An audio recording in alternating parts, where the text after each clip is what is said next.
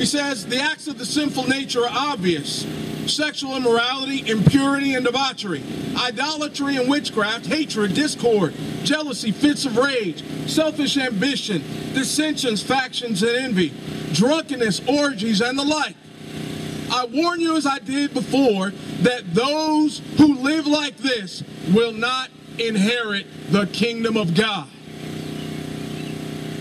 And he says, Look, in God's kingdom, there are codes of conduct. There are ways you cannot live. He says, and the like. Most of us who've been Christians for a matter of time, for any length of time, we look at that list and say, good, I'm good. But there are other lists that talk about slander and gossip, that talk about deceit, selfishness. Come on, Tim. And we've got to be mindful that we're under God's house rules. And the great thing about being in God's kingdom is he's an awesome king. He's loving. He says, look, even in uh, Matthew chapter 12, he says, take my yoke upon you. My, my burden is easy. He's all, it's much better to be in my kingdom. At the end of the rainbow, there's only good things. But in that other kingdom, it looks good. Sometimes it feels good, but at the end of that rainbow, which really is no rainbow, at the end of the day, it's all hollow. Yeah. With our campus, we, we had talked about this concept. You know, in the world, everything looks so promising. Relationships look so promising. You look at movies and it's like love or lust at first sight. You hook up with someone, you talk all the time, then you're you sleep with them, and in the world they call it making love, but we know what it is because some of us used to live it, right? Yeah. And then you live, you have children, and you go on, and there's prosperity. But the bottom line, we know how that ends distrust, deceit, divorce. We know how that all ends. And it's like, imagine getting a big birthday cake. And someone says, Man, I've got a cake for you. Whatever, pick your favorite one. For me, it will be cheesecake. Pick your favorite cake, and it's all laid out. And you're so excited. You got your knife and fork, and that cake is just for you. It's a solo cake. And you're, you're excited. It looks good, smells good, but then you cut it on open, you start cutting on into it, and in the center is a dirty diaper. Right? I know it sounds horrible, Come on, Tim. and the imagery is gross, but the bottom line is that's what Satan provides in his kingdom. Yeah. It looks good on the outside. It seems good. But the deeper and the closer you get to the center of that cake, it's putrid. Yeah. And some of us, and I know for most of us, we've gone on in and we've taken bites of that cake. And we realize, oh my gosh, what have I done? Come on, Tim. And for some of us that are in God's kingdom, we look on out there and we think, man, that cake sure looks good out there. Come on, Tim. That kingdom, it's a lot less restrictive over there. I don't have to obey any rules. But the reality is, the reality is you have a harsh ruler in the world. Yeah. You have a harsh king. In Ephesians chapter 6, it says that we wage war. We have spiritual war. It's not against flesh and blood, but against the kingdom of Satan, the rulers and authorities of the dark world. It later says that Satan is the ruler of the kingdom of the air, of this world, of this life. Come on, Tim. And you got to ask yourself the question Do you appreciate God being your king and being in his kingdom? Come on, Tim. And I know this brother, he shared this thought, which I, I, I, I've shared differently, but it really clicked. He said, if you don't enjoy being in God's kingdom now, if it's a burden for you to be a part of God's kingdom, then heaven is just going to be hell for you. Because if you don't like it now, if you don't like being around God's people, singing songs, praising God, living righteously, then guess what? Heaven is not the place for you.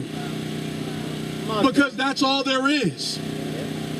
All the people that are here, that are disciples, that are saved, it's just going to be us loving one another, loving our God, singing praises. If we've got problems with it now, then heaven is not the place for you. On, If God's church isn't the place for you, heaven's not the place for you.